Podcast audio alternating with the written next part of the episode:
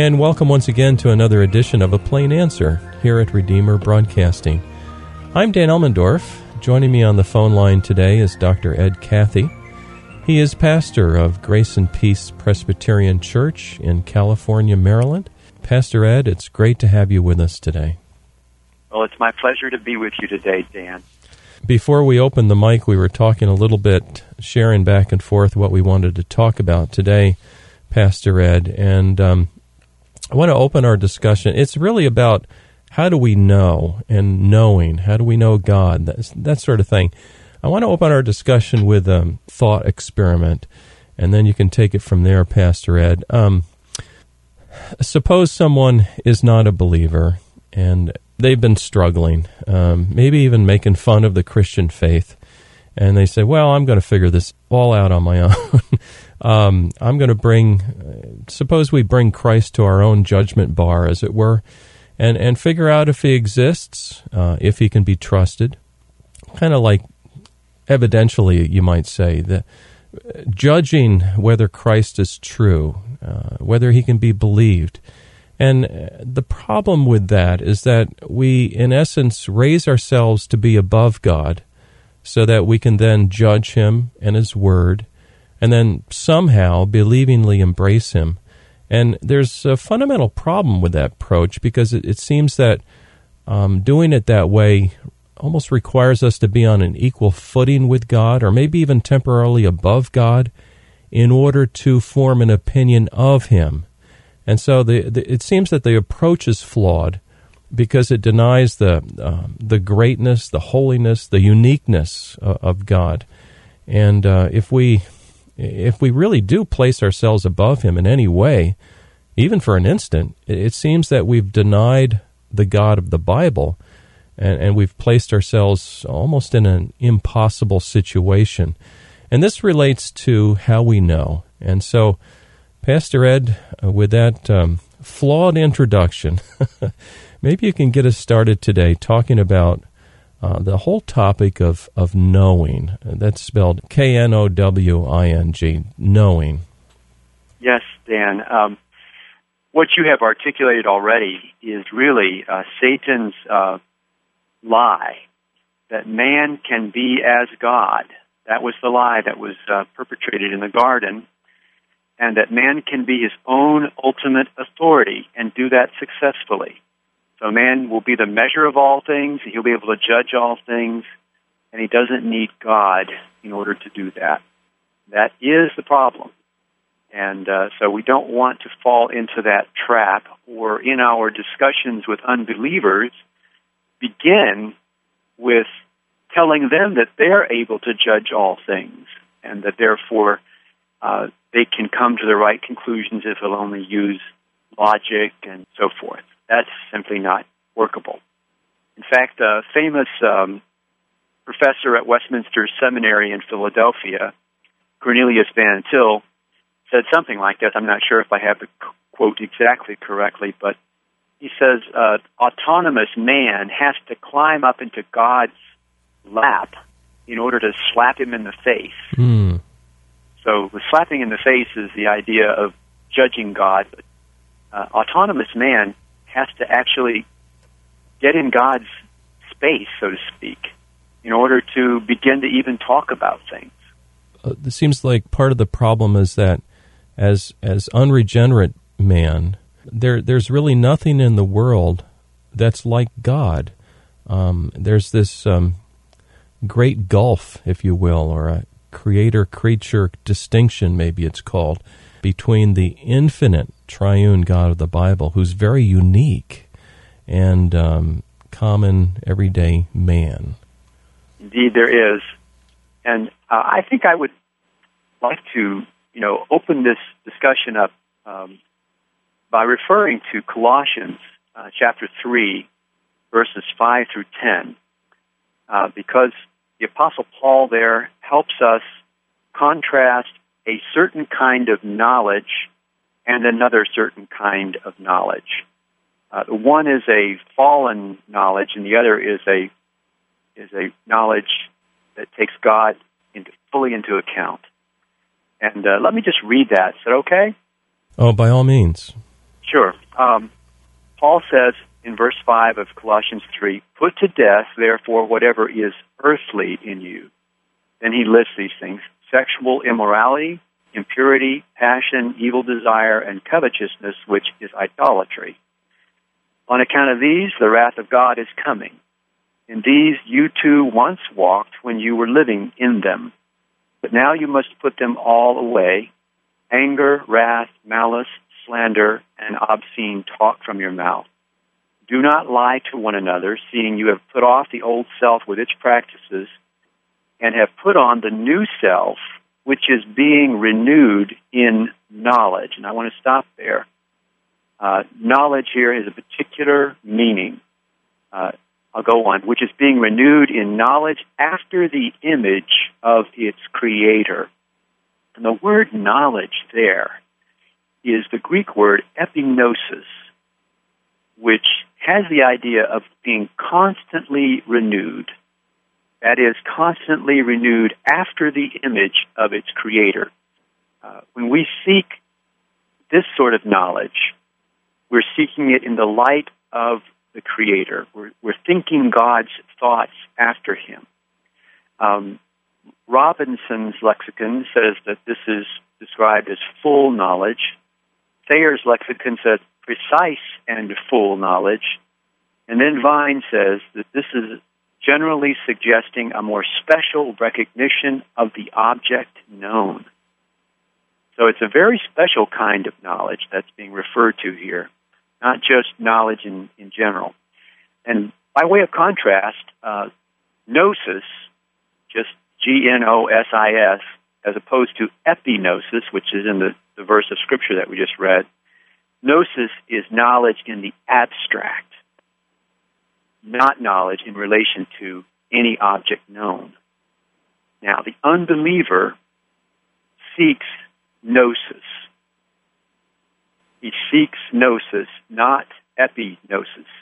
He seeks knowledge in the abstract, not knowledge in relation to the object known. This is again where we started before with Adam and Eve. They attempted in the garden to have gnosis. That is, by eating the forbidden fruit, they fled from knowledge of God and they wanted to have knowledge without God one of the uh, authors that I've been reading, uh, R.J. Rushdoony, says that gnosis, that is the abstract knowledge, is the attempt to interpret all things without reference to God. God is abstracted or removed from reality. And things are interpreted not in terms of God, but in terms of themselves. And what you get when you do that is whether it's a man or a plant or an animal, you get something that doesn't work. Because every atom of every particular thing in all of creation is a creation of God. And it's only knowable in relation to God. And I could try to illustrate that a little bit um, by saying something like this Every particular thing needs a reference point in order to be understood. Uh, Dan, if I were to if I were to show you a spherical object that had no reference at all, just somehow I could have you appear to see this spherical object. It might be an atom, and you might be viewing it through a, an atomic microscope, or it might be a child's marble that came out of a toy box, or it might be another planet in our galaxy. There's no way to know without reference points. And so we see that God has to be the reference for everything in all creation in order for it to be understood. In fact, uh, Paul said in, in the Areopagus, uh, as it's recorded in Acts chapter 17, in him we live and move and have our being. So God is the reference for everything. We move and live and have our being in reference to him. Without, without beginning with God, there's just no way to make any sense of anything. Yeah, that's a good point. Today we're talking with Dr. Ed Cathy. He's pastor of Grace and Peace Presbyterian Church in California, Maryland. And we're talking about how we know and what is the what is the real basis for all of knowledge. And um, Ed, I hope I don't throw a, a monkey wrench in things by asking this particular next question. Um, uh, no, no question uh, that um, the Christian is able to point out to our non Christian friends that if the world were not what the Scripture says it is, um, if the natural man's knowledge were not actually rooted in creation and providence of God, then there could be no knowledge whatsoever. I, I guess the question, if I may play devil's advocate, is this How is it that unbelievers are able to make sense out of life such that they uh, create incredible inventions? Uh, they know a lot more than I do. And I, I think the answer, uh, you, I may be jumping the gun here, but I think the answer is that unknowingly or, or without wanting to admit it, they in essence borrow from a Christian worldview in order to make sense out of life. Kind of like that child sitting on his father's lap and from that position able to reach his father and slap his father in the face. Yes, that is that is actually um, very clearly the case.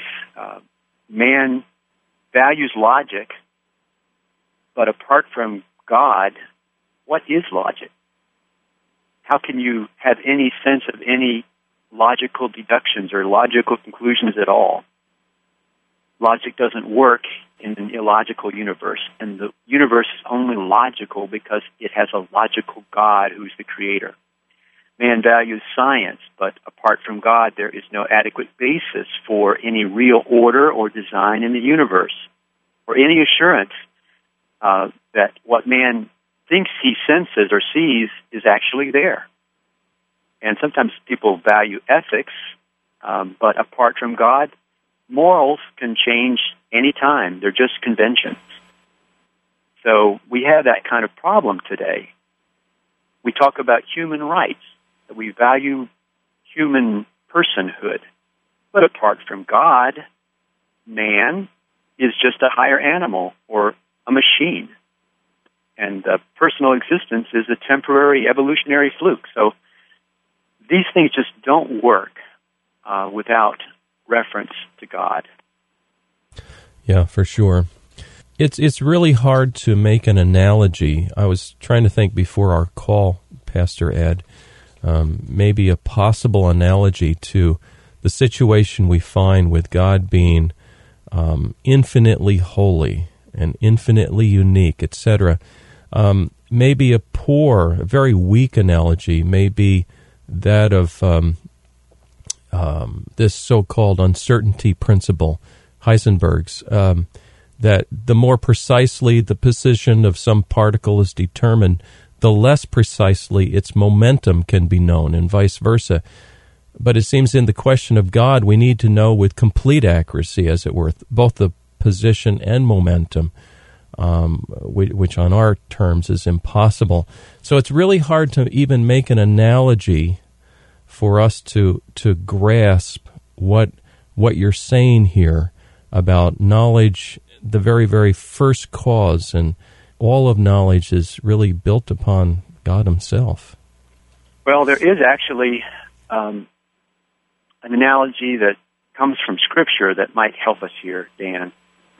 Uh, Psalm 36, verse 9, uh, the psalmist says, In your light do we see light. And what I think he's getting at there is, well, an, an inconsistently thinking unbeliever you mentioned that a moment ago. An inconsistently thinking unbeliever operates in the world borrowing capital from, from God's creation. But this inconsistently thinking unbeliever imagines that he can see things without reference to a light source, using the analogy of sight and light. He imagines that he can see things without the sun. He, in fact, abstracts the light source from the fact that light is bouncing off of the object in his view and is thus being perceived by him. So this would only be possible for the unbeliever if he himself were the light source. He is putting out the light and the light is bouncing off of objects and bouncing back to him. But he's not the light source. He is merely a receiver of the light because he is a creature. So in God's light, God is the author of light in this analogy. Do we see light? Light only comes into us as it has come from God and allows us to observe the world, to make sense of things, and then we perceive that sense. But man without God is attempting to make sense of the world that he sees while denying the light source at the very same time. So it just really is irrational in the end here. Mm-hmm. What about um, people asserting that they are free, that um, the facts are just raw facts and they're totally free? Um, they have um, they have ability. Um, how, how, do you deal with that? Um, there's a certain pride, I suppose, there, but is, is it is man really free? Well, that is a very important question, and man is only free as a creature of God. He's only free. Our, one of our children's catechisms uh, says that uh, can God do all things? And the answer is God can do all His holy will. So God is free to do all of His holy will. God is not free to do evil. Mm-hmm. God is not free to lie. So, what is freedom? Freedom is is the ability to live in God's world and to acknowledge God and to live according to what God has revealed.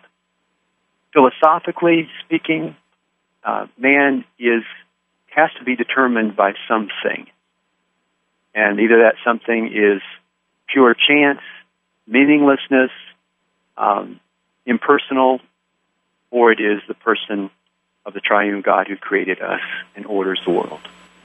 So man isn't free. He's either the subject of impersonal chance or he's the subject of God. Mm-hmm.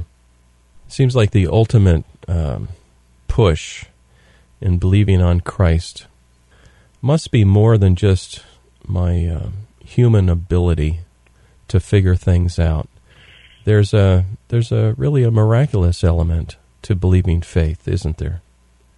yes, we, we really have to come to a place where we humble ourselves and recognize that we are sinners and we know it deep down inside. We all know that we live in God's world, that we're not autonomous, that there are right and wrong, true and false, good and evil, and that we have done the evil, and that we have sinned against a holy God we may wish it were not true. We may seek ways around it to try to deny it, but it is it is the um, the water in which we swim as a fish, so to speak. Uh, this is the world that God made, and we are sinners in it. And so we can either deny it and seek to be autonomous, self ruled, self willed, go our own way, or we can acknowledge the reality and turn to the solution which is only presented in the Christian faith. All other theistic forms, all other ideas um, lack the solution that is provided in the Christian faith. I was uh, just looking down at a, a, note I had taken, Pastor Ed, from uh, Van Til. You spoke of him earlier, and he, he had this comment. He said, the natural man is under the self imposed delusion that he is free, that is independent of the control and counsel of God, and that the quote facts unquote about him are also free in this way. He may pretend to be open minded, wrote Van Til, and ready to consider whether God exists, but in being so, quote, neutral, he commits the same sin as Adam and Eve. I thought that was an interesting comment. Yes, that, that really goes back to the idea of seeking to know apart from God. Seeking light without a light source. He is committing the same sin that Adam and Eve were tempted to commit in the garden.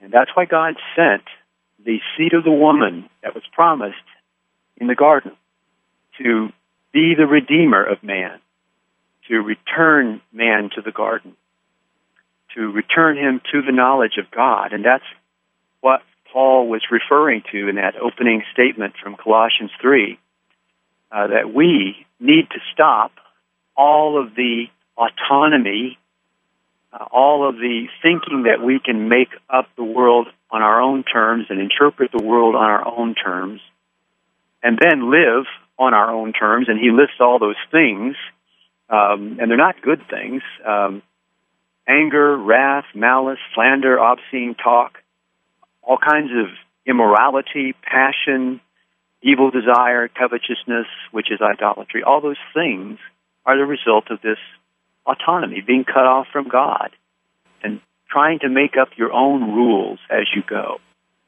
And uh, instead of that, we're to seek to be renewed in the knowledge, or it's epignosis, after the image of our Creator.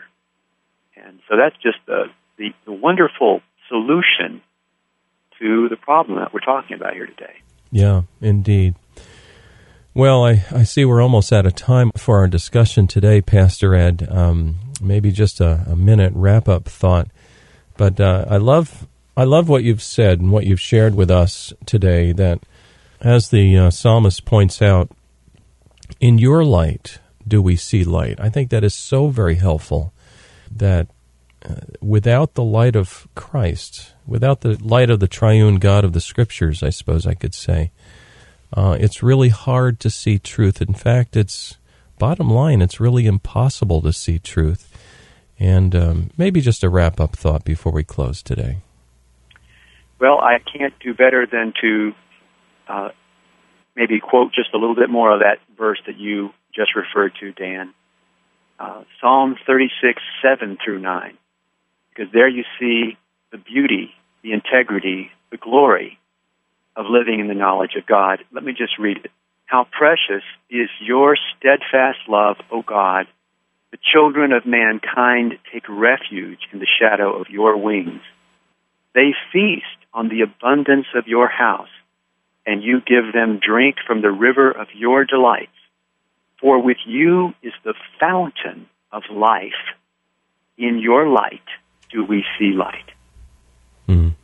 Well, praise the Lord for that. Pastor Ed, thank you so much for uh, taking time from your busy schedule and sharing with our listeners today. We've been talking about knowing, uh, and in particular, knowing God. And by knowing God, we get to know ourselves, and we get to know better this world that God has created. Perhaps you have a question for Pastor Ed and uh, I'd be glad to forward your question to him. Our email address here at the station is ministry at redeemerbroadcasting.org. Perhaps you'd like to meet Pastor Ed Cathy in person. And Ed, maybe you could share with the folks where your church is located. Well, we are located in the center of St. Mary's County, Maryland. Uh, we're about a quarter of a mile north of Route 4, which is also called St. Andrew's Church Road. And we're on that stretch of Route 4 about halfway between the intersection of Route 235 and Route 5, or the intersection of California and Leonardtown. So uh, we're about halfway across the, the county there, and about quarter mile north on a little road called Benswood Road and you should see our sign on Route 4. Okay, very good. And if someone wants to visit your church, what, what time is your service? Our morning worship service is at 10 in the morning, and we have um, a family style Sunday school following a fellowship period, which follows worship. Okay. Worship, then fellowship, and then a family style Sunday school. Ah, beautiful. Well, thank you so much, uh, Pastor Ed Cathy, for joining us today for a plain answer. And to our listener, uh, quick reminder that this entire episode is up on our website as a podcast. If you'd like to go back and review it, uh, we can be found at redeemerbroadcasting.org. Thanks for joining us today, and a uh, reminder to join us next week for another edition of A Plain Answer.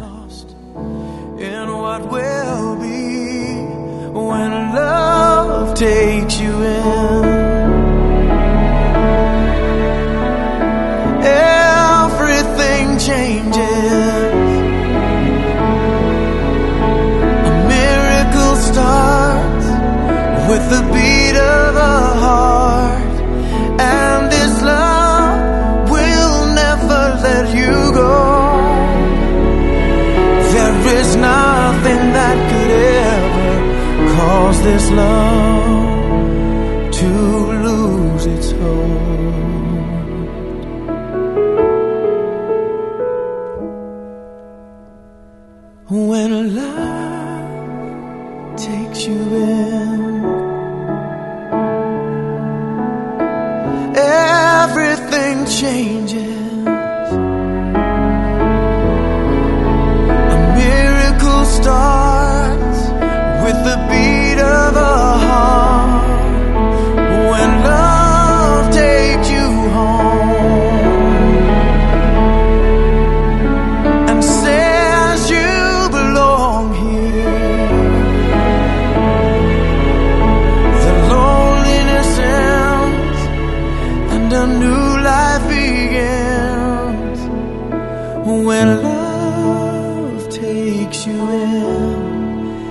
It takes you in for